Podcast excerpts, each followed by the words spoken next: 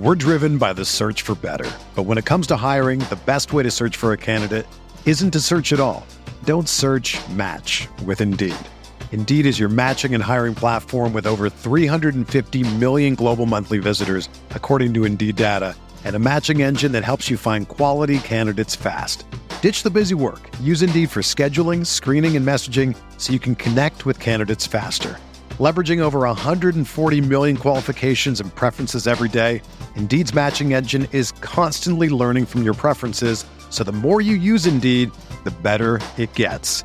Join more than 3.5 million businesses worldwide that use Indeed to hire great talent fast. And listeners of this show will get a $75 sponsored job credit to get your jobs more visibility at Indeed.com slash BlueWire. Just go to Indeed.com slash BlueWire right now and support our show by saying that you heard about Indeed on this podcast. That's Indeed.com slash BlueWire. Terms and conditions apply. Need to hire? You need Indeed. Good morning, everybody. Want to take the time to thank you for liking and subscribing to the podcast, Apple, Spotify, and much, much more. Seriously, if you are here, thank you. Uh, the, the mission of this was to get the same show that you're used to, only a little more convenient, and with the power of not just rewind, but fast forward. So I've been liking doing this. Um, Still do need a job, but DoorDash is always it just stares at me at my app, dude. It just stares at me. And then the prices were up today because there was that tornado that went through. And by today, I of course mean uh, yesterday. I am recording very. It's basically Thursday when I'm recording. It's I'm very. I'm I'm, I'm putting in the I'm putting in the work here. That tornado. I was uh, I was at the Miller Park Walmart and I got the alert on my phone. So did everyone.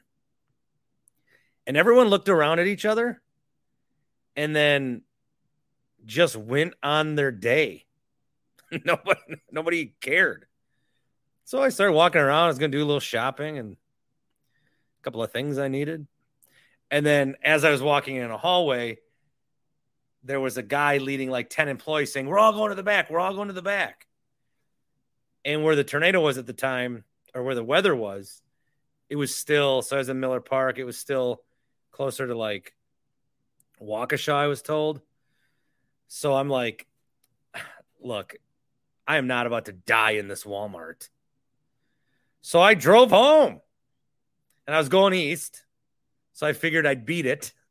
And then I was listening to the radio and they're like, 45 miles an hour is what it's traveling at. And I press my, now I'm going 50. I'm at least beating it and I beat it.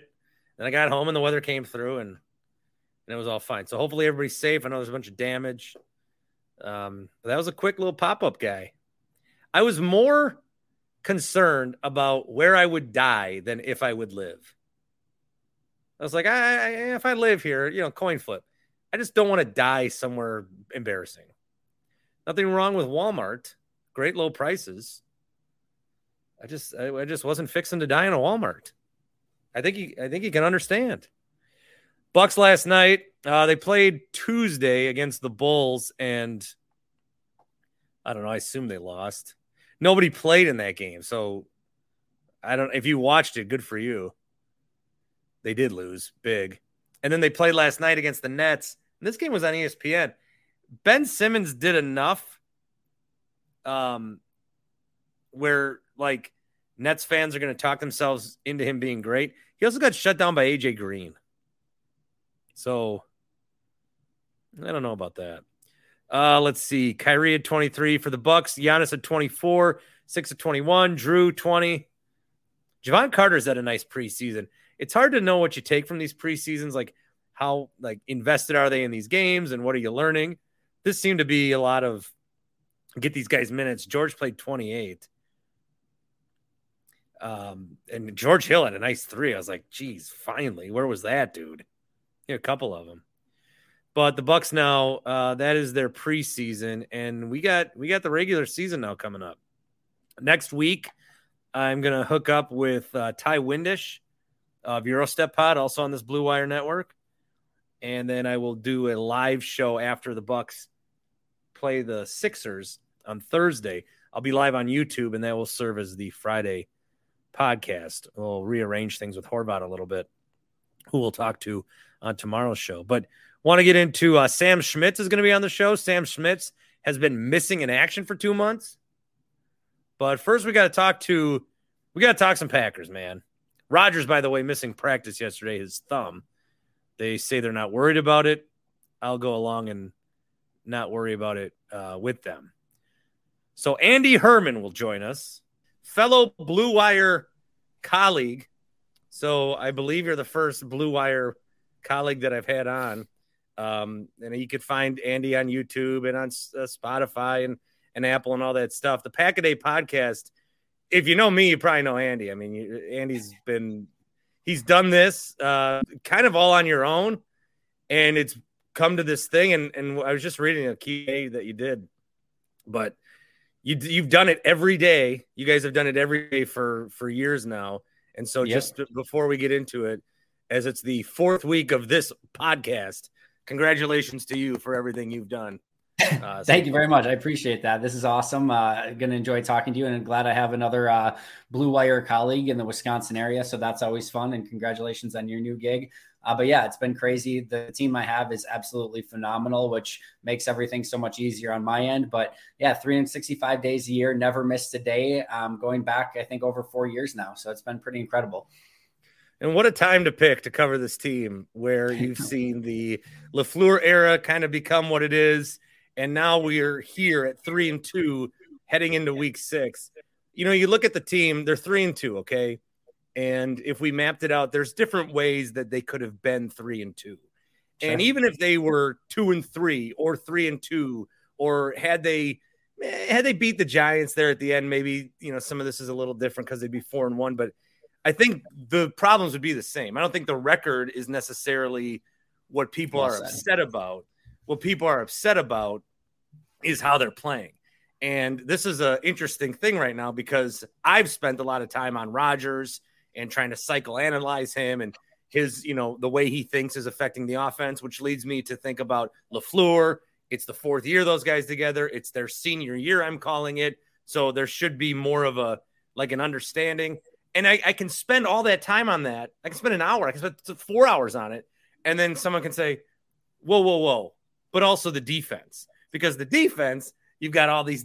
I mean, you, we'll get to the defense in a second because that I think it's it's just it's a lot starting with Rodgers and starting with LaFleur, here's where I'm coming from from Rodgers.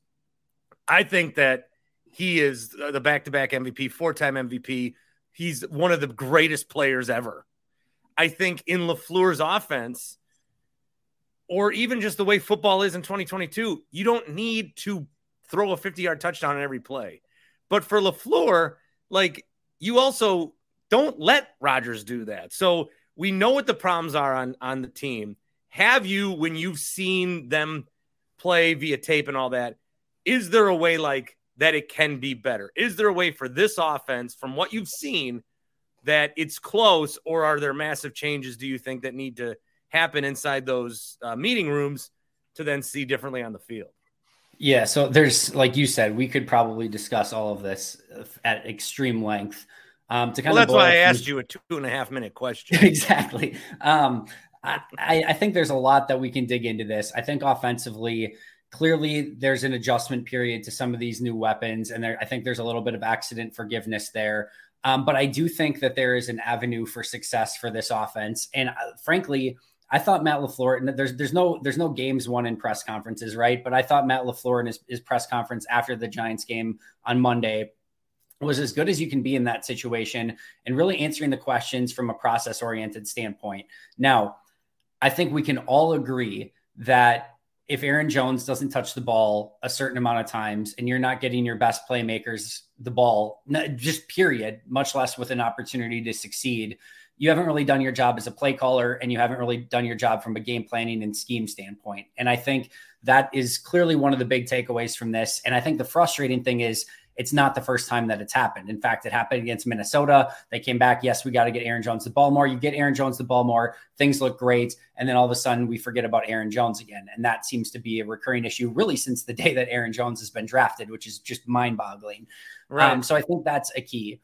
But I do think that the process that Rodgers and LaFleur are going through is sound process. I think them wanting to push the ball down the field when they've got single high looks, when they have receivers. Romeo Doubs won on the outside a ton in this game, like a ridiculous amount of times. Like he, there, there should have been three or four explosives, uh, explosives to Romeo. The offensive line didn't block it up a couple times. Rodgers didn't pull the trigger a couple times. Rodgers missed a couple times. There's just some opportunities there that they missed. That's going to unfortunately happen.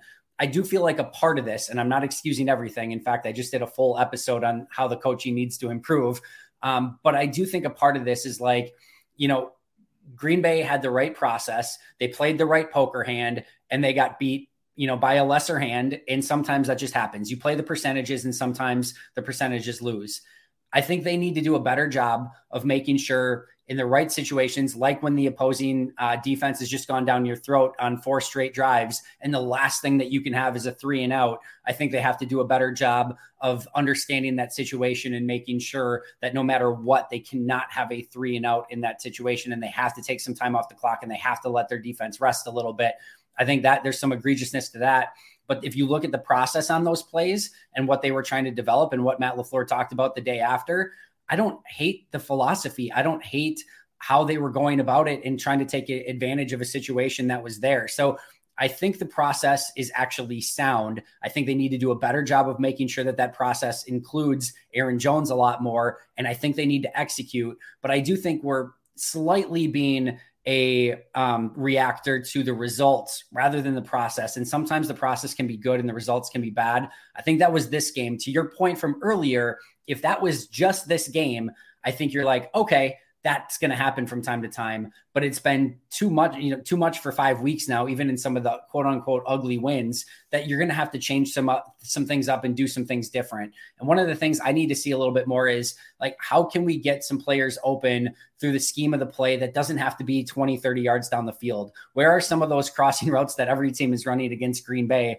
with a ex- insane level of yeah. success? How can we get Christian Watson, you know, even if it's a shallow cross, how can we just get the ball in his hands with his explosiveness? Or I think pass it to, to him like not behind the line of scrimmage. Exactly. He did it one time and they haven't done it since. Exactly. So I think those are some of the things that have to be better. And it can't be like the, the solution can't just be a, a 40 yard pass down the field every time when you see single high coverage. There has to be better solutions to that overall. But I don't I don't hate the process and I don't think they're quite as far off offensively as it's felt the last couple weeks.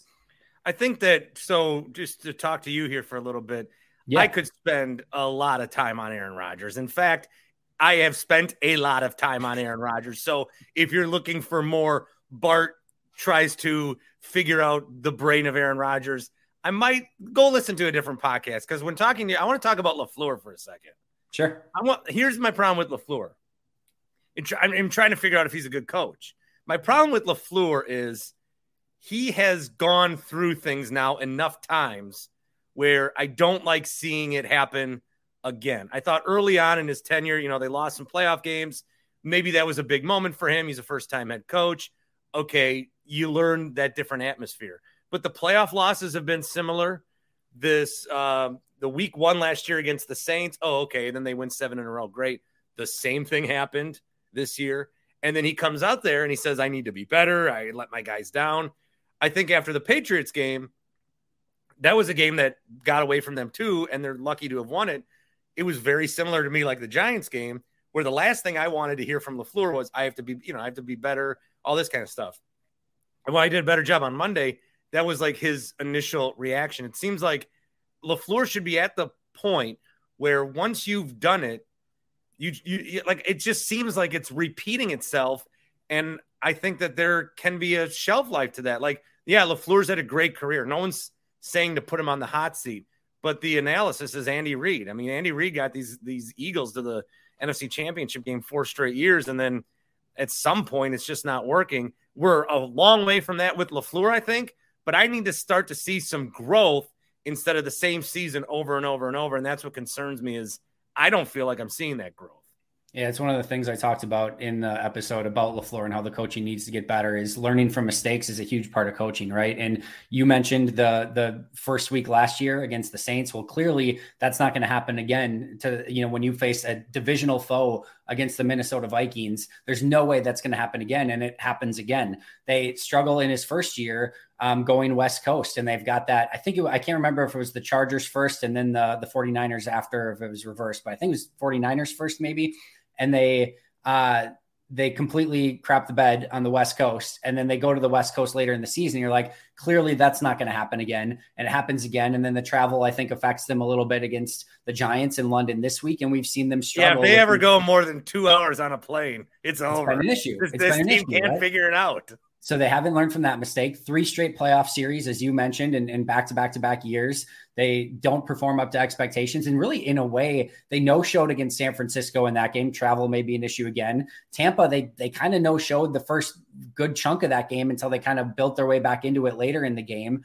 And then you basically offense, certainly offensively and special teams, completely no show in the divisional round against the 49ers. That's been a recurring mistake. We talked about Aaron Jones. Week one, you don't get Aaron Jones involved. They're like, all right, we're going to fix it. Clearly, that's not going to happen again. Against the Giants, he disappears for huge stretches again. So there's these recurring issues. I, I even like second half adjustment, right? The Todd Bowles makes a phenomenal second half adjustment against the Packers, goes press man, single high, challenges everything, and Green Bay doesn't have an answer for it. All right, clearly, if that happens again, you're going to have a better plan for if a team does it. Wink Martindale did the exact same thing. They didn't play that way in the first half. Second half, they make the adjustment, ton of press man, single high. Clearly, they're going to be prepared for it because they they weren't against Tampa Bay and Todd Bowles, and they weren't. They didn't get points in the second half against Wink either. So it's it's learning from those mistakes that I think has been a bit of an issue, and quite frankly, it has to be better.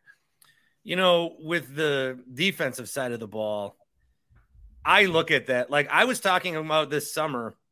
How there will be time, and it could still be true, but there will be times when you call your loved one. I think of back to 2010, the Super Bowl year after the after the game, after they won. And I called my dad and I and I cried to him and I said, "Thank you." I, I mean, you could have like, but you like put me down Packer path.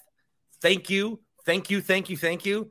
And I was saying that this defense will be so good that there will be multiple games you call whoever was a Packer influencer in your life and you will thank them because you will have some sort of defense that you never saw. And I just have to look at the, you know, the depth chart the the two, the two deep, whatever.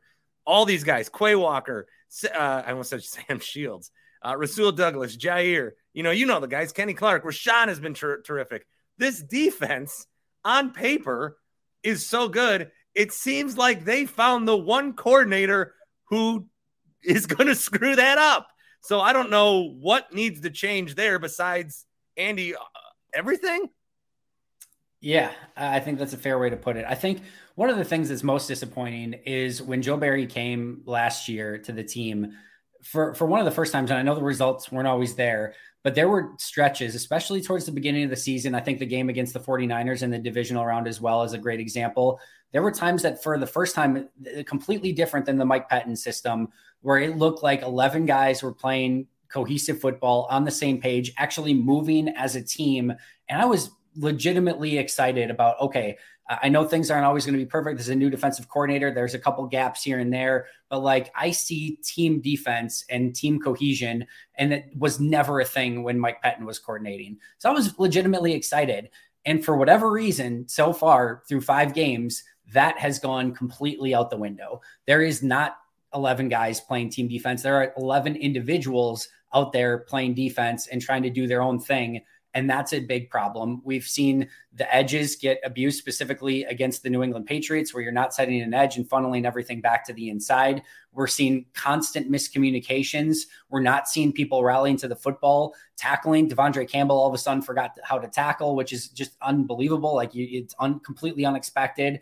And you're also seeing players not playing up to the level of their expectations. Now, a piece of that is certainly how this defense is being played. I've said it all week defenders like attacking. They like being the ones that are the aggressors. They are the ones that want to set the tempo and set the tone.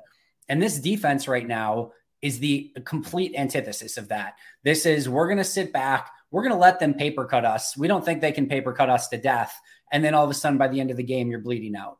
And that, like, it was very clear against the Giants. Like, you go, there's, there's never, I don't care if they're playing the, the Buffalo Bills. I don't care if they're playing Joe Montana, Jim Kelly, and Thurman Thomas, Aikman and Emmitt Smith. I don't care who they're playing. The greatest show on turf. This defense should not have a five possession stretch where they allow points on every single drive. It cannot happen. And it is, I don't even know the adjective that I want to use, but it is completely unacceptable for a Danny Dimes led offense that's got an okay say, offensive line. It's fucking terrible. Yeah, there you go. That's a great word for it. Uh, that's, a, that's a fantastic word for it. Um, but you can't let that offense with no wide receivers, with guys they called up from the practice squad during the week, do that five straight times. It is effing terrible, as you said. So, um, yeah, they've got to get it cleaned up. They've got to play a, a, more aggressive brand of football. I remember very clearly uh, a situation where some of the defenders went into Mike Pettine's office and said, "We need to be the ones that are attacking. We need to play a different brand of football." And things kind of got a little bit better after that. But there needs to be a similar situation with Joe Barry, where this team needs to play a more attacking brand of football, and right now they're not.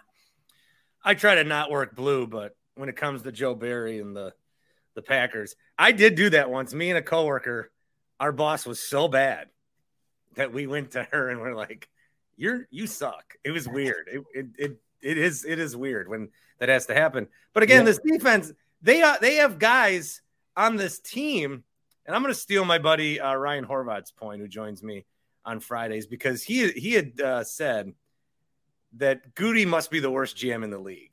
Now, that might be hyperbolic. However, we're talking so much about Rodgers. Like they have built this defense.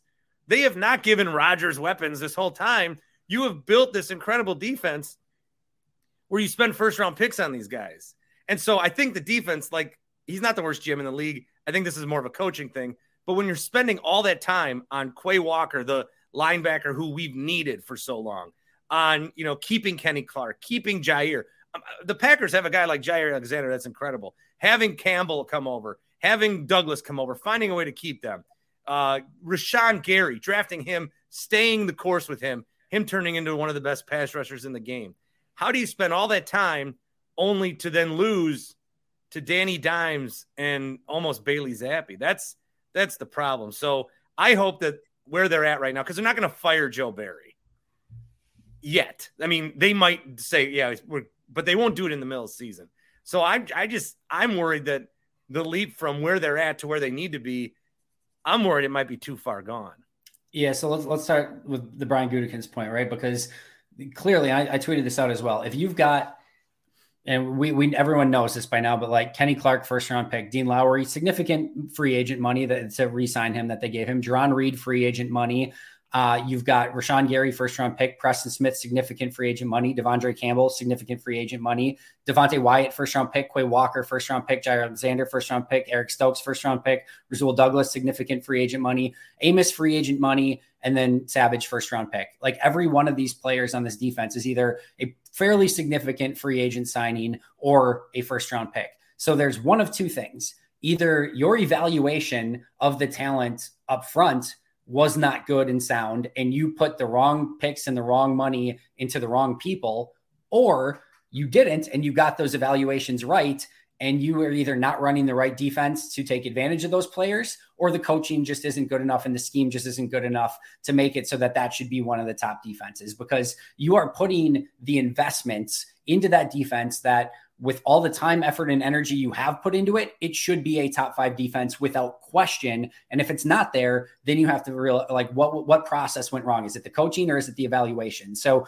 I think we're going to find that out. I think you know, and maybe that does take a, a coaching change at some point to figure out. All right, is it just coaching? Uh, but there's no way that this defense can be that bad against a, a Danny Dimes Giants team. And I think the other thing, and to your point, is that the formula for this team there seems to be, and maybe I'll get proven wrong on this. There seems to be only one formula if we want to talk. If you told me like at the end of the year the Packers had, let's just say it like it seems ridiculous at this point, but if they won the Super Bowl, let's just say we're fast forwarding and you told me that the Packers won the Super Bowl. There's only one formula for that to work that I can think of, and that's that this defense plays not good, not really good, but they have to be great. Like, I don't think a greatest show on turf, explosive Pat Mahomes, you know, level offense is coming to Green Bay anytime soon. They they could be sufficient. They could you know end up being a, a solid to, to good offense. I think that's okay, like that that's feasible. But like they're not going to win because of their offense. They're certainly not going to win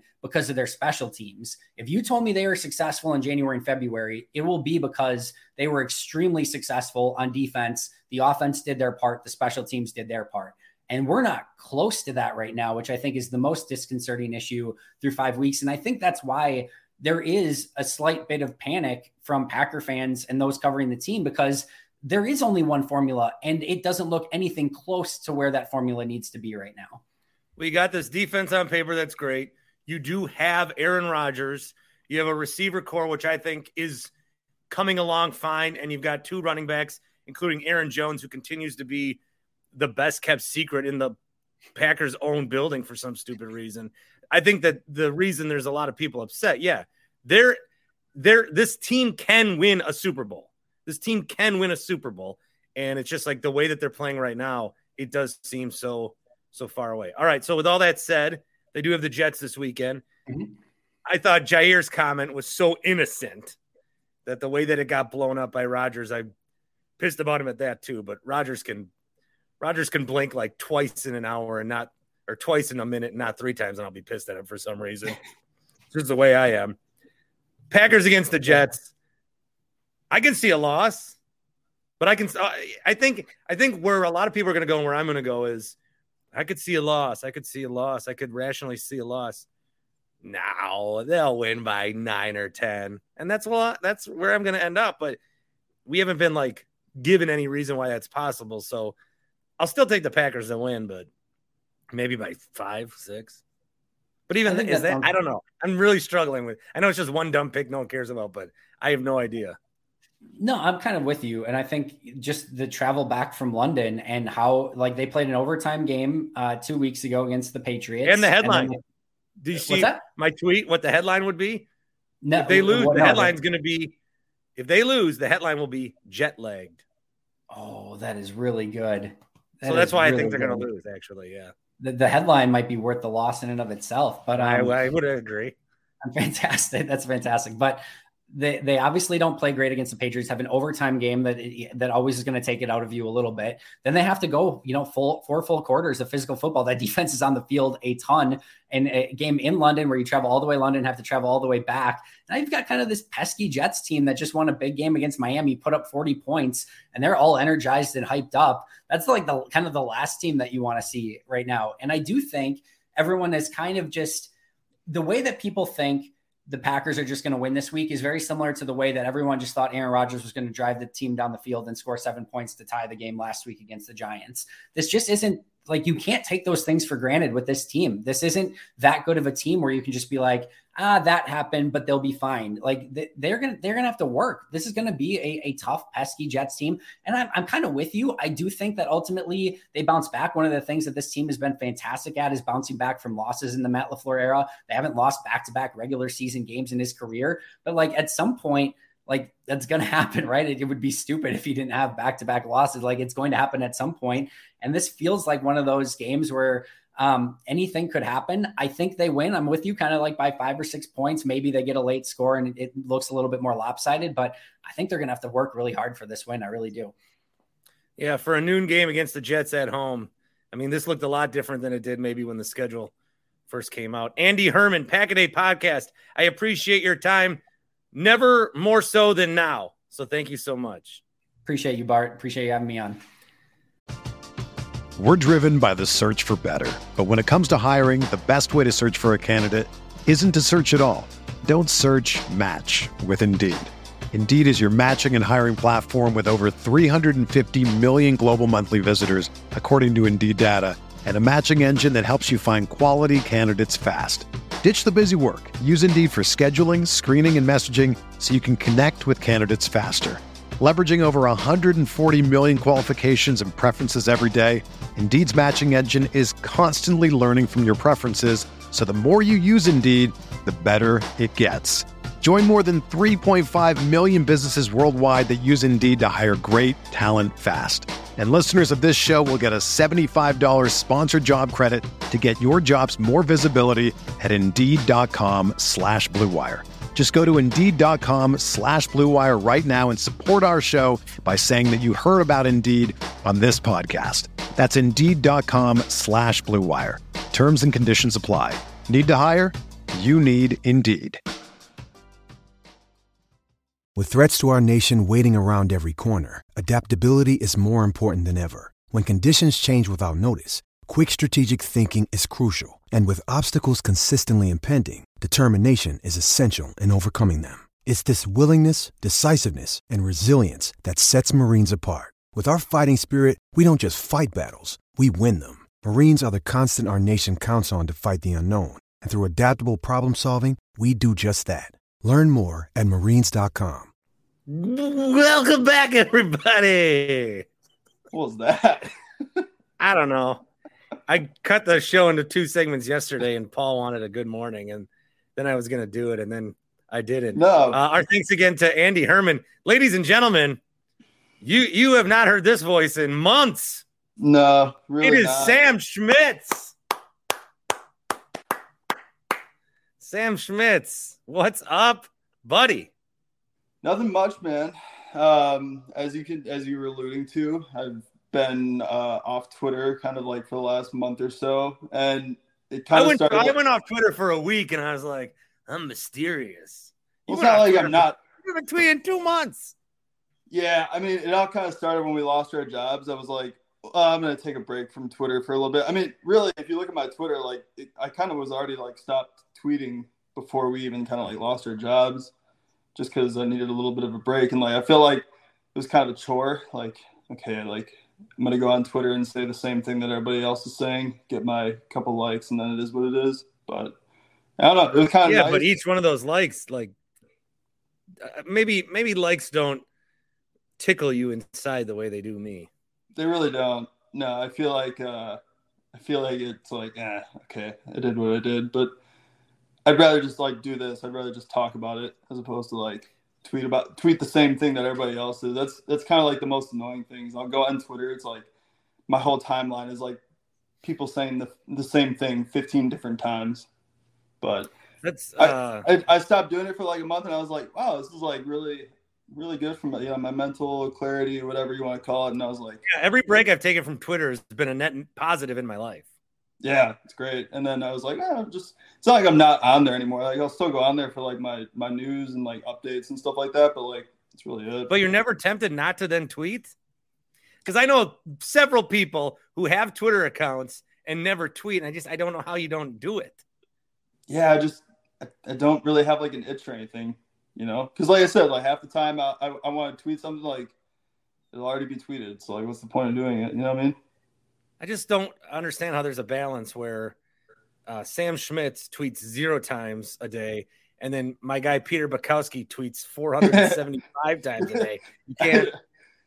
It's I can't I can't. He's be a there, like- maniac, yeah, dude. Like, and I'm pissed at Pete right now because Pete is psychoanalyzing. That's my word of the day. Drink. He is psychoanalyzing Rodgers like better than I ever have, and that's been my whole persona. Have you gotten Pete on yet? Like that'd be great for you guys. Have I gotten what? forth. Have you got Pete on yet? Pete Bukowski? Oh, I thought you said, "Have you gotten peed on?" no, you gotten Peter Bukowski on. Jeez. No, not yet. Soon. Soon. I mean- Last time I talked to Pete, it was when I was hosting CBS Sports Radio, the Zach Gelb show. I remember that. I mean, hey, man, if you're into that stuff, go ahead. Whatever floats your boat. Uh, Sam, of course, was with me for a while in the morning and then part of the afternoon show. Yeah. And this one, uh, just if you could close your eyes for a minute and just go back to your special place. Right. Come on now and try to understand Understand the The way I pop. You forgot the words, man. Way- I only sang it one time. Yeah. It was just kind of like a, Because of nights, gourmet popcorn. That's actually, I think, uh, besides me tweeting about my Badger game that I went to with Gary and uh, Toby, uh, I think that was like my last tweet. It was a Knights Gourmet Popcorn draft mockery. You want to do a draft mockery? Of what? Yeah, I'm down. Uh, I always like to have a little. being unemployed. Oh yeah. All right, I'll start. Um, waking up whenever I feel like should be like my number one draft pick because I'm not a morning person at all. Oh, oh, I want worse things. Oh, worse things about being unemployed? Yeah.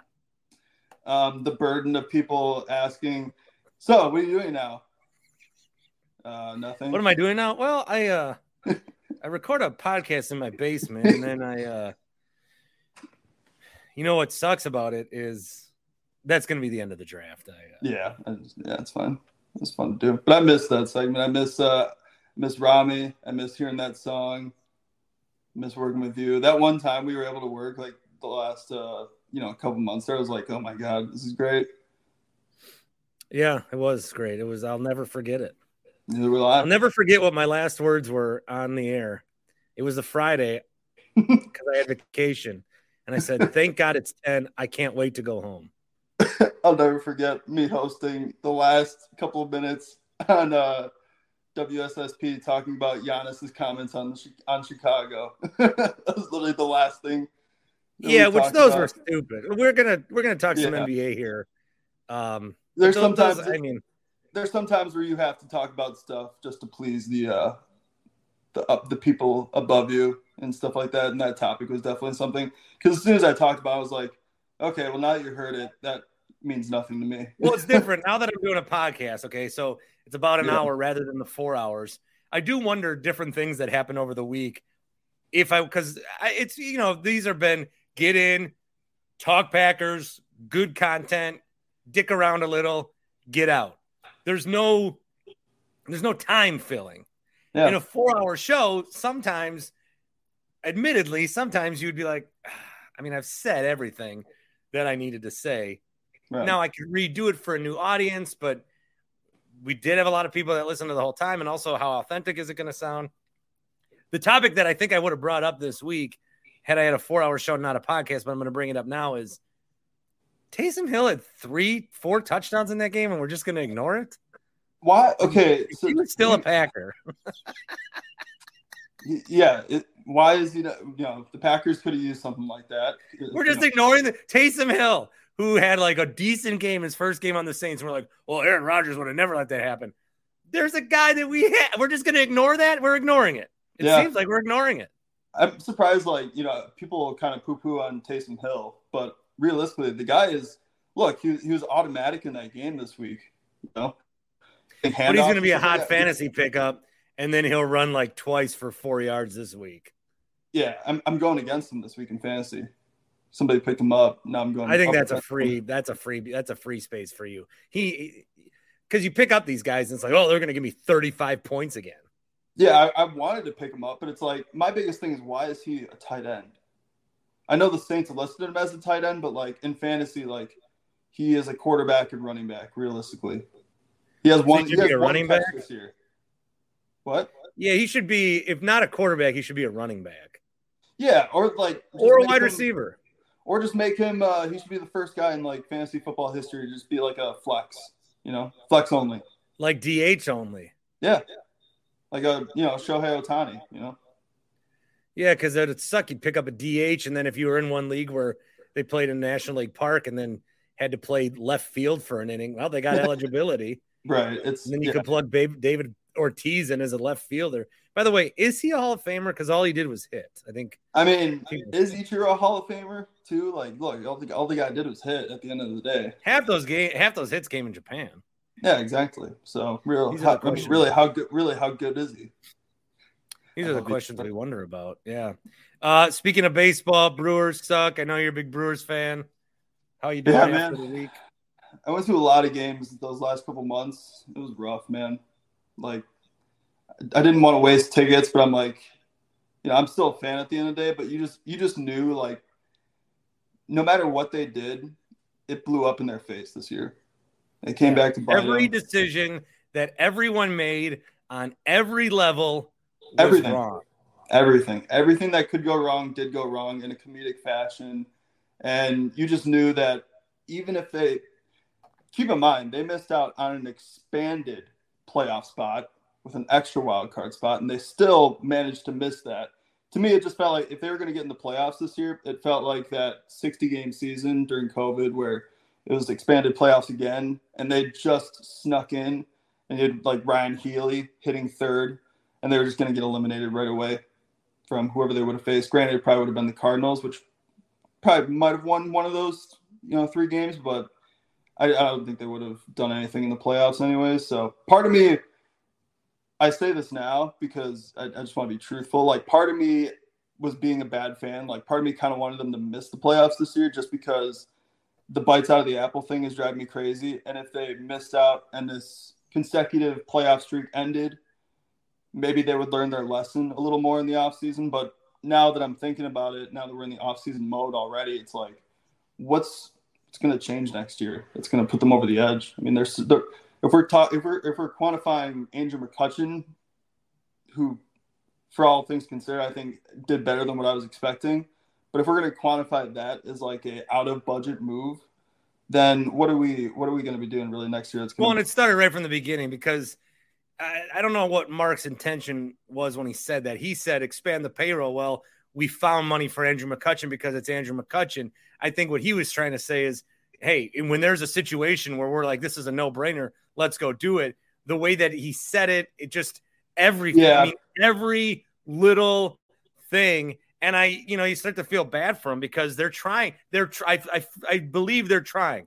They're trying to make their team better for the long term and the short term with the Hader trade, but it was a disaster. They are yeah. trying to show fans, hey, come on in. But the $6 thing, very off putting at a time where it's like, you know, inflation is a word you turn on the TV and it's pummeled down your throat. I, I get like they are essentially giving you a free, like they're giving you a free ticket. Yeah. But the six dollars isn't going to buy anything. So essentially, you're spending more and it just it just, and then the Brewers are profiting. It just like every little thing they did, even the big things, it just didn't seem to work. Now, as far as changes, you know, the roster I don't think is going to look the same. I don't know that they trade a Burnes or a Woodruff at this point. They could. Anything's on the poss- uh, uh, table now that they traded Hader when they did. So I I don't know what they're going to do. Uh, Stearns, yeah, as long as far as I know, I'll be back in Milwaukee weird. Counsell, he's going into a lame duck year unless they extended him without me knowing. So. I don't know, man. I don't, you know, sometimes you have a bad season and you're like, all right, well, if this happened, like it's more than, well, these guys got hurt a little bit. If they don't get hurt and these guys play better, here we go. There just seems to be too many questions and too many areas where the team is going downward mm-hmm. where I can't feel good about them. And I'd, I'd be okay with some of those question marks if you didn't have one of the best, if not like the best pitching staff as a whole in franchise history. That's why I'm probably. Yeah, being- it's like the Packers right now have their best defense ever, yet the defense sucks. They yeah. have Brewers have their best pitching staff ever, and the team sucks. So, if I'm being harsh as a fan, like I get it, I'm probably sounding really spoiled right now, but at the same time, it's because like, look, you have this window where now you got two more years of Brandon Brandon Woodruff and Corbin Burnes and Freddie Peralta and all those guys. It's like you got to cash in on that. Like just getting in and like hoping to make a World Series, like any other time in franchise history, probably I'd be like, okay, yeah, like bites out of the apple. Okay, it makes sense. But you have something that this franchise and pr- pretty much every team in baseball would die to have right now. And granted, unfortunately, a lot of them didn't stay healthy this year. I think that kind of you know opened my eyes. It's like, wow, last year the starting pitching staff like really didn't have any health issues from one through five. Like Houser was healthy last year, and like he was up and down. He got he turned back to the old Adrian Houser, where he's just really a ground ball pitcher and couldn't do anything really. Ashby kept on getting injured. Freddie Peralta was injured all year. Um, Brandon Woodruff started off the year, you know, injured and all that. Eventually got things right, but I don't know. Like you know, looking at next year's roster, like I, I don't think Kolten Wong is going to be back just based on the money that you know he's going to be getting. So what do you do with Luis Urias? Is he now just your second baseman and third base is maybe the position you spend at? But like, what do I? What do? You, what are they really going to do at third base? And you know, the whole the whole retooling probably is going to come up because let's face it, like Sal Frelick and those guys, they're eventually going to be up here next year. It's almost bring all the bring all those guys up, get the fans excited. No Kolten, no McCutchen. Yeah, I mean, no uh God, even no Hunter. I don't know. Just get get the get the guys up here. But I mean, what what is that? Do you really think they're gonna make a run in the playoffs next year if they have a roster like that? Like, I think you know you need like look at look at the Braves. Like, you need some of those guys up, but you also need to make moves like like a Matt Olson. Like, my God, even even not even a Matt Olson, like a Robbie Grossman. Like he's Yeah. batting ninth for them in the playoffs. He's no good, but he's better than right. like I- it- the Brewers couldn't even go out and get Robbie. Robbie fucking Grossman. I, I brought this up to uh, Tim and I, I think I brought it up to Rami too um, before he left there. I think I brought up to Tim during a post game show. I, asked him, I was like, does it feel like, granted, David Stearns made an awesome trade in the Hunter Renfroe move and getting rid of Jackie Bradley Jr.'s contract. So I give him credit for that. That was a great trade. But like, does it feel like overall that the Brewers and David Stearns in the front office have kind of like lost their I don't know what the right word is, like competitiveness to make aggressive moves. I Because think a couple. I, th- I do think a couple things have happened where, you know, when Stearns makes these moves and everyone's like, "Wow, wow." If you're the other GMs, when you see David Stearns on your phone, you're like, "Okay, I got to be extra cautious here about what I do because he's known for this." So if you're the Yeah. Padres, you're like, "Well, people say he won that last deal, so he ain't winning this one." Mhm. You know, so I think some of that happens a little bit. Yeah. but like you know, you're swinging. I feel like David Stearns like in, in the office, like it, it goes back to like kind of how people feel about Craig Counsell too. Like some people want him fired, but it goes back to well, you got to start off with what is Craig Counsell being given. And granted, to David Stearns' credit, they've done a really good job on bringing in these guys that are kind of like the misfit toys that nobody else wants, and the Brewers find a way to kind of get some oomph out of them for the last couple, uh, you know, runs or whatever. But really, eventually, if you keep on going that route, you're eventually going to miss. And unfortunately for this year, the Brewers, it, it happened for the Brewers, and it kind of happened on everything, you know. And the, So- but like I bring that up because they're they're trading for guys like Trevor Rosenthal or whatever, you know. Guys- I mean that that that's so bad that the Trevor Rosenthal thing is so bad that when we think of worst trades ever, what was the worst trade? 414-799. That won't even be thought of because we will have blacked it out of our memory because it was so stupid. Yeah. So, I mean, part of me is like, look, this is the way the Brewers do things. And eventually, if you keep on doing this, you're eventually going to miss and miss in a big way. And the Brewers did, unfortunately, this year. But, like, part of me is like, well, you made the Hunter Renfroe move, but, like, realistically, you made moves that really aren't what you used to do, Yeah. kind of out of the way. But I get that. Like, you brought up a good point. Like, I didn't really think about that. I always do. My claim on Twitter yesterday was whenever you think I'm wrong, it's not that I'm wrong, it's just that you're not right yet. yeah. Yeah. Yeah. Well, All right. I mean, So look when my look son at- watches Look, uh, your, look, your Bobby Wagner take is like really out of the box. Granted, Bobby Wagner really, take, I don't really agree with it, but like I respect your. I, uh, I I understand not I, okay, real quick. I understand not going on the field. It's Yeah. bad. He could have had a knife. I'm Right. just telling you, there are some of these guys that when that happens, they're like, "Oh, hell yeah, I'm getting this guy." Oh, absolutely, in football too, yeah, especially. But like, should I tell you a personal story? sure, yeah, it's your podcast. Thank you. Uh, personal story is we had a pep rally senior year for the football, no, junior year for the football team at high Mhm. school. And it was obviously for homecoming and for football. Yeah, And they like acknowledge the other, you know, because you can't call it a football rally. It's got to be a pep rally where you're like, hey, here's two people from the band, clap, clap, clap. Here's two people, clap, clap. And then 30 minutes on the football team. So when they introduced the soccer guys, I jumped the fence, ran down, and said, soccer should be the homecoming sport junior year. Oh my god. The star running back at the time came and leveled my ass. Like, I'm surprised I Oh. didn't snap my neck. okay. So, So uh, where he's thinking this solution needs to be neutralized, he's also thinking, look, I love tackling. Here's a free shot on this Yahoo. so your take essentially is like the Batman of takes, like Like when I would be, yeah. It's something that scarred you, and now you just like take it with you. When you're playing football in the backyard with all your neighbors, and there's a little runt kid. Can you say runt in 2022? yeah, I think yeah. I don't know. I don't think you can.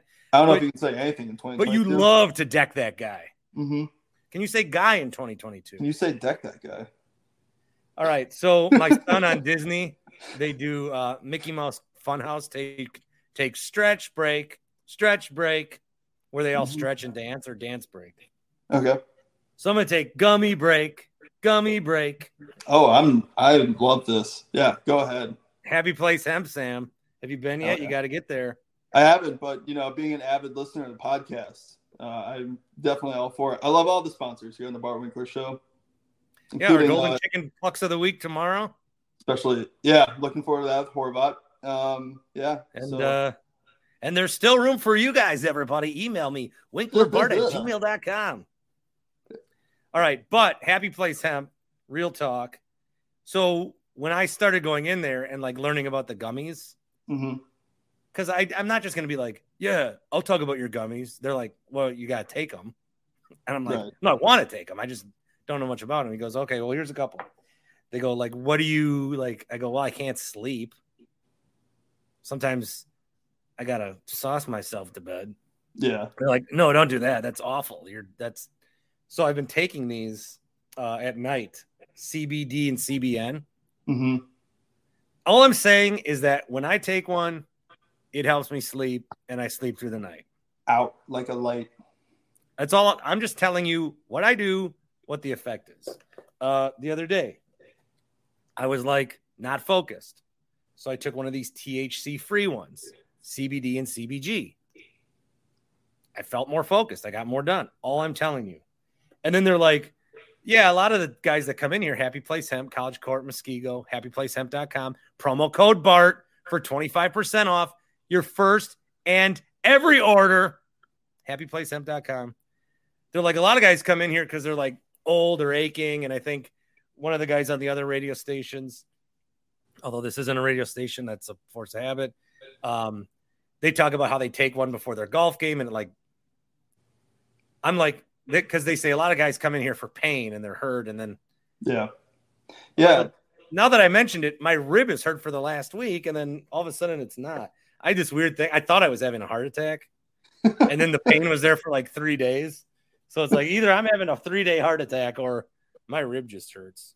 I didn't So- really like know too much about that stuff until I heard like Gronkowski talk about it, and it's like, why don't I? Oh I I actually took the Delta Eight. No, I'm Yeah. just kidding. No. But they have those Delta Eight, Delta Nine. Don't need to drive to Illinois.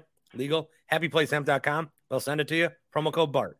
Yeah, I love how like a couple days ago when you first started talking about them, you're like, you don't have to be like, hey, you guys, do you guys have that like stuff or whatever? The guy No. I saw a guy going to the store. Like, there's a store called Happy Place Hemp.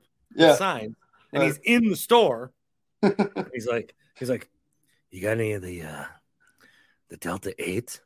And the guy's like, you mean the uh legal stuff? Because there's uh, enough THC that it's low and you can buy it here and not in Illinois. that we can literally ship to your house. Yeah. inconspicuous. Great product. I love how far we've come and uh, the avenues you can go in podcasting. Only hope to go farther. HappyPlaceHemp.com, promo code BART. All right. The transition I was going to make into the NBA was with the Brewers pitching. To, to have that pitching staff and not make the playoffs Yeah, would be akin to a Giannis Antetokounmpo led basketball team getting bounced in the first round. Oh man, I couldn't. I can't even imagine if that happened because look, the, the Brewers and the Packers are kind of in the same boat with me right now, where I'm getting like really the the the the kid lust is wearing off on me right now, where it's like just getting into the playoffs. I'm hearing like an echo. Is that me? It ain't me. Uh-oh. I didn't change anything. Um, maybe it's the gummy. Maybe. Oh, it's really bad right now. Sorry. Oh. I'm just gonna keep on talking, and if it's too bad, I apologize. Um, but like, No, I'll make it. I'll make. You want me to make a new room? can we do that real quick? Is it gonna screw up the podcast? I'm keeping all this in. I don't care. Okay, yeah, let's do that because I don't want to. All right. people. More with Sam Schmitz right Yeah. now. The power of podcasting. Now, could I have edited all that out? Yes. Of course. No. Go ahead. All right. So the good news is I remember what I was talking about. I was like, oh, what was I saying? No. So the Packers and Brewers are in the same boat for me right now. I don't now. remember. No, we were oh, talking. Oh about, yeah, your fan. We were talking yeah, about waste, wasting a year of Giannis if the Bucks were, were to get bounced in the first round, how I'd feel about that. I, I kind of feel the same about the Packers and the Brewers right now, where they're like just both doing enough just to get into the playoffs, and it's like really wearing on me. The Packers, I know it may not seem like that to most fans, but for the me, Packers are every much bite of the apple as the Brewers are. very much It's so. just they haven't they haven't gotten the same reaction because it's the they Packers, they, like they smartly don't come out and say that. right? For Stearns to say bites of the apple, that will stick with him forever. The Packers are bites of the apple. So what do we what do we call the. Packers? Like slides down Titletown? we want as many slides down the hill as we can get. Um, so, but the Bucks, man. I mean, the reason I'm wearing a Bucks hat right now, as opposed to wearing a Packers hat, is because I'm so excited for the Milwaukee Bucks. Because out of all these three teams, the Bucks actually have the most potential, like realistic potential to win a championship. I'm not like lying to myself. I'm not being an apologist. Where if you ask me like, who's going to win the World Series? Oh, it's the Brewers, and I, like in my mind, I'm like, no, it's not. And like, if you ask me who's going to win the Super Bowl, it's the Packers. Nah, probably not. I don't really think so. Who's going to win the NBA championship? Milwaukee Bucks. And you can actually make like valid reasons. And if you were to ask other fan bases around the league, who do they think might win the championship? If I if I say the Bucks, a lot of them be like, yeah, I could see that. I could see that. Oh, So even very- stronger than that. Yeah, I'm I'm very excited for the Bucks basketball this year because Like if, if it was the Clippers, you could say, ah, I could see that. If it's the Bucks, Right. like, well, yeah, no, they're the favorite. Right. they're- If they're the favorite, like outside of the NBA, like you know, Warriors fans be like, yeah, I can see that definitely for sure. Um, but I'm very excited for the Bucks because I mean, look, they brought pretty much the core back with Bobby Portis, and can say what They you brought the about core back and then like the edges back. yeah. No team's With, ever uh, brought this much back. I, I was surprised they brought you know Wesley Matthews and Jevon Carter back, but I'm glad they did. Uh, hopefully, they actually use Jevon Carter this year in the playoffs. Um, but Wesley Matthews, man, like I was a doubter on him uh, his first run in Milwaukee, and then he really proved in that playoff run this year to be a crucial part defensively and really offensively too. So I'm glad Wes is back. Um, but yeah, I'm really looking forward to Bucks basketball this year just because there's a real shot at winning a second championship with Giannis Antetokounmpo here in the state. Yeah, and I think what has happened here is when the Bucks were on that run, because there are just like Bucks fans and there are Bucks and Packer fans like the Cubs. Like there's a lot of different mixes, but the majority of us in Wisconsin are a fan of all the teams. And so Right. I think what was happening was there became this pressure that we were as a state for a decade. You know, they won the Super Bowl, the Packers did, and then this dumb Wisconsin thing with the worst logo of all time. Yeah. And if you bought a hat of it with the three logos together, or even four, it's like okay. If you got that as a tattoo, oof. Yeah. I Wait, had I, think I know someone that has a a tattoo. Like that, a friend. Oh shit. I was a dumb kid back then. You know, I was in like middle school or whatever when that was the thing, and I was like looking back at it, I'm like, really wasn't that cool. I think I know someone who has that as a tattoo. Oh, I'm sure there's a bunch of people in Wisconsin who have that as a And tattoo. I like this person. Now I just ripped on them, well, and they listen. what are you gonna do? And I could edit this out, but I didn't. No, we're authentic, and we don't we don't do that. It is what it is. Um, no, but so there was a lot of pressure, and I think the Bucks were starting to not just feel the pressure of their own little collapses up until the title, but they Mhm. were also compounded with the Brewers and the Packers, and the reason I always say we pretended to like Wisconsin basketball for one year. But now that they have won, now I think the pressure goes on the other teams to be like, hey, a team here can win. Right. You you have just as many slides down the hill as these other teams. Go go grab a toboggan and Well, Get your ass especially because the Bucks, the Bucks, like really, the pa- the Packers' standard is to always win Super Bowls, and thankfully, with Rodgers as a starter, they eventually won a Super Bowl within his first couple of years. But really, with the Bucks, there was no pressure on them to win an NBA championship, and then boom, they go from making the playoffs finally to okay, we're, now we're getting further in the playoffs. And now, oh my God, we just won an NBA championship out of nowhere when nobody really expected it. With you know, people were hoping for it, but you're never out of the Packers, Brewers, and Bucks. You weren't expecting the Bucks to win a championship first. But you're right. I mean, there's you can you see the pathway to getting a championship, and they can actually do it. Whereas like the Packers and the Brewers, they have the pieces, but they're just not really doing much. Kind of like the like the Milwaukee Bucks. Like, okay, yeah, they're going to bring the core back, but they're going to add Joe Ingles too. They're going to do stuff like that.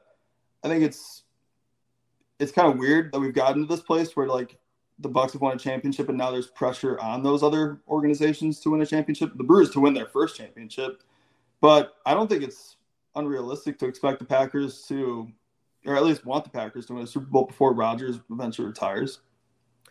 I was going to go through the uh, NBA GM survey with you. Yeah. The Bucks 43% expected to win the NBA finals. Um, Giannis 34% to win MVP, Luka 48. Dude, did you see Luka got Luka slimmed down? Did he? I didn't see him yet.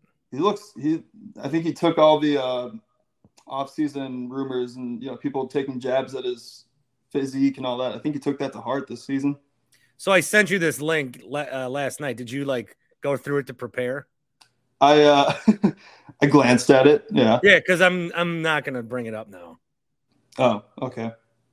I realized when I tried to do topics like that, like doing list topics, it never really played. It never worked. You know what it did though? It kind of I looked at the especially the Western Conference and the Eastern Conference. I looked at the teams that were um, competing and all that for odds and stuff like that. It kind of reminded me about like some of the offseason moves, like Donovan like Gobert Mitchell. to Minnesota. Yeah, exactly. Like Donovan Mitchell's on the Cleveland Cavaliers now, and they had that young core. Like Boston, they got Malcolm Brogdon, and didn't they get oh, Gallinari yeah. too? And then they lost their head coach. okay, but there is a stat that I did want to, a survey that I did want to come up with you mm-hmm. and bring up to you. So this, I'll just find it on Twitter real quick. Um, there was a survey about who the best looking coaches were in the NBA. In the NBA, oh man, yeah, and it was done according to beauty technology analysts. um, who's number one? Well, JB Bickerstaff. JB Bickerstaff of the Cavs is the hottest coach. I couldn't even point out JB Bickerstaff on a. And then line. Steve Clifford of the Hornets. Really? Yeah, Dwane Casey is number three. Dwane, oh my god, how's Steve Kerr not in there? And then um I tell you, I know who's rounding out the top Boston. five are Nate McMillan and Mike Budenholzer. That's some low standards. So if man. Bud is a top five hot NBA coach, things are looking up for you, Bart. And it's not hot; it's handsome. Handsome and hot are different. Look, we all know what we're talking about at the end of the day. So if if Mike Budenholzer is a top five hot, handsome NBA coach, and I look like him by proxy, am I attractive, Sam? Of course. look, when you were reading off that list and you were naming those guys as like the top five most handsome coaches in the NBA, it just made me think like the NFL coaches blow them out of the water. the top five in the NFL would blow those coaches out of the water. Like Packers fans can't stop talking about Matt LaFleur. Those can't be the five hottest NBA coaches. No. If I look, I can't look at you know the whole NBA coaches. I can't go through the whole league, but I, I mean, you would think that I could guarantee I can. make Udoka would be on there, list. right? Udoka should be on there, right? But oh yeah, the people in Boston, especially within the team, would say so for sure. I mean, it's proven. Yeah. but he's not a head coach. What about like Steve Nash or Steve Nash, Jason Spoelstra? you know what? Oh, I think. Hold on. Yeah, hold on. Spoelstra's no, definitely in no, there, man. I just realized. I just my, realized. My Filipino I just realized. Brother. I'm sorry. There's an age limit to this. Oh, uh, okay. I was gonna say there's no way. there's an so age what does limit that, to this. So what does that say about you then? that I look like an old man. Shit. There's an age. Uh, but, uh, one other thing that I want to bring up with you. Can we talk a little so? I talked about Peter Bukowski. Yeah. And Pete said, he tweeted this yesterday. Aaron Rodgers is the guy who follows the GPS for 30 minutes, hits traffic, then decides he's smarter than Google and will find his own way home. And I said, I'm trying so hard to be the best at psychoanalyzing Rodgers, but Pete is beating me to every punch. my wife, my wife, My wife. said awkward. He is describing you. It's very eye opening. Now I see why you're so frustrated by Rodgers. You see the things you dislike the most about yourself in him. And I said, I said, want to come on the pod? She said, she said, no, but you can share this take because it is accurate. I think so. Like you brought up a good point in uh, today's podcast. Is like I bet if you met Aaron Rodgers, it'd be a whole different experience as opposed to how you feel about him. Like when you talk about him. You know what I just realized? And I'll have to tell this to my wife.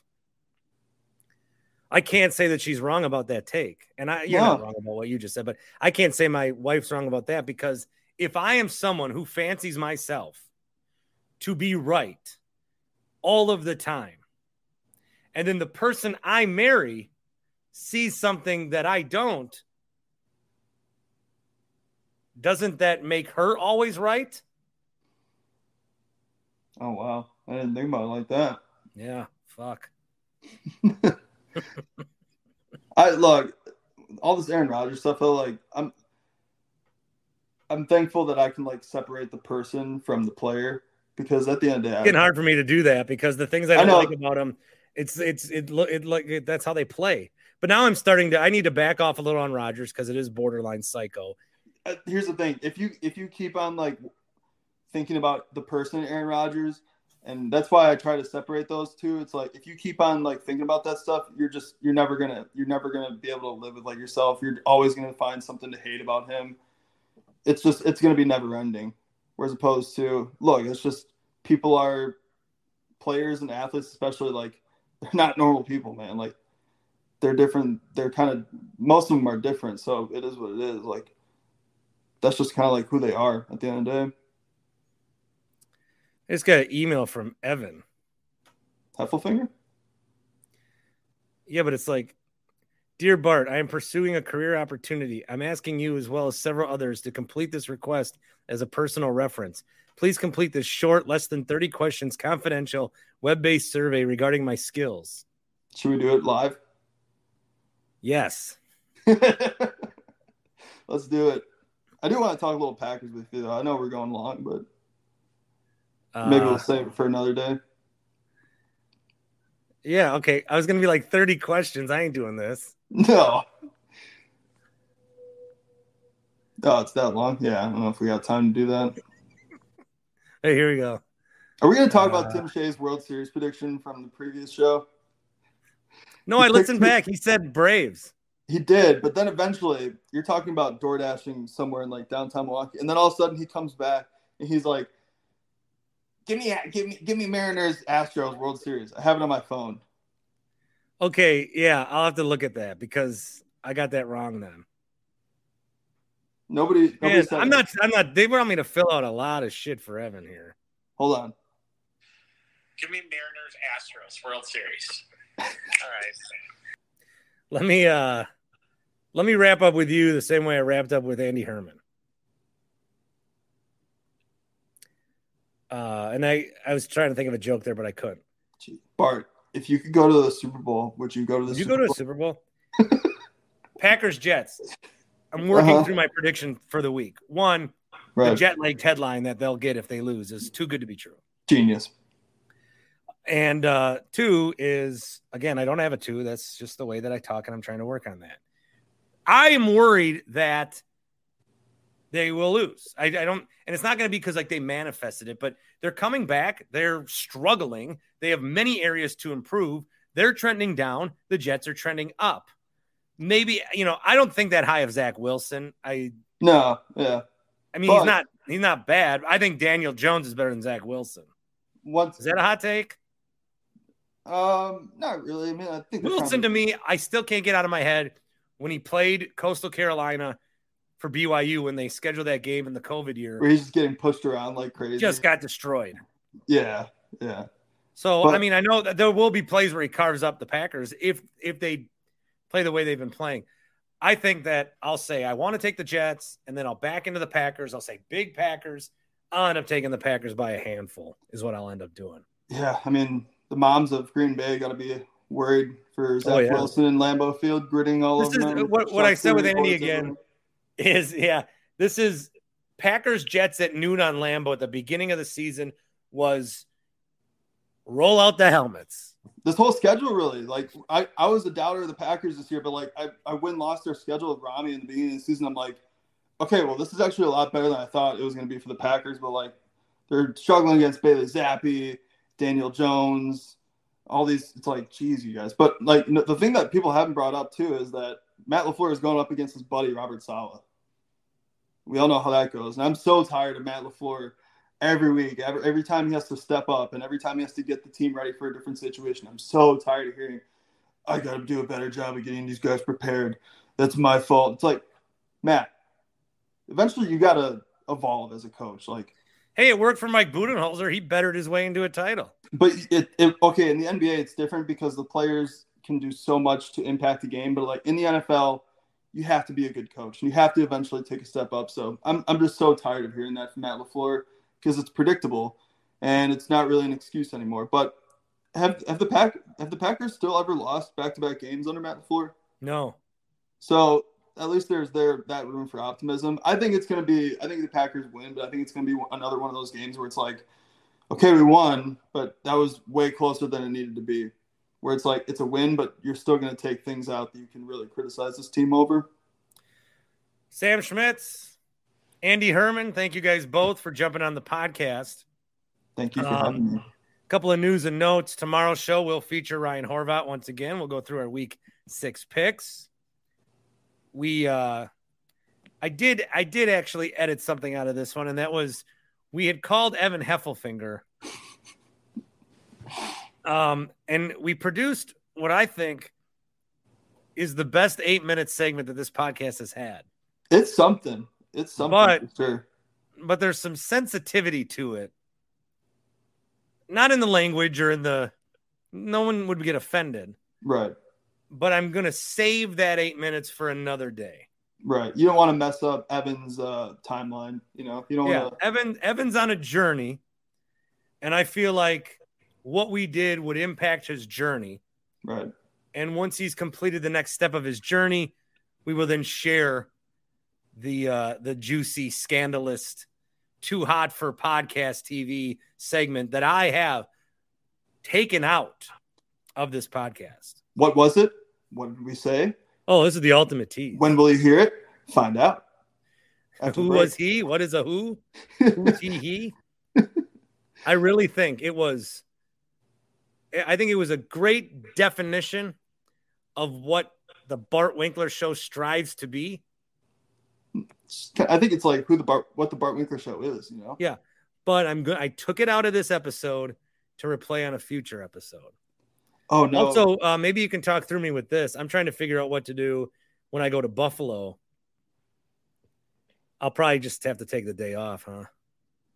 I'm, I got distracted because I saw a notification the 49ers released Kurt Benkert. He's going to end up being the co-host of this thing, isn't he? I'm sorry. What were you saying about Packers Buffalo? Really matter. gonna drive- It are you don't gonna- matter. Are you We'll going to talk about all the way day. to Buffalo just to watch the Packers give up 40 points? Yeah. Nice. But the Sabres play the night before. I might go to that game. I want to go to a hockey game. That'd be fun. I'm a Sabres fan. You, you didn't you didn't go to Blackhawks Wild at Fiserv Forum preseason? No, but the Sabres play the Blackhawks. Okay. I want to go to an NHL game. That sounds fun. Yeah. Yeah. Maybe I'll broadcast live from an Admirals game. You, you got to broadcast live from one, you know, somewhere. Yeah.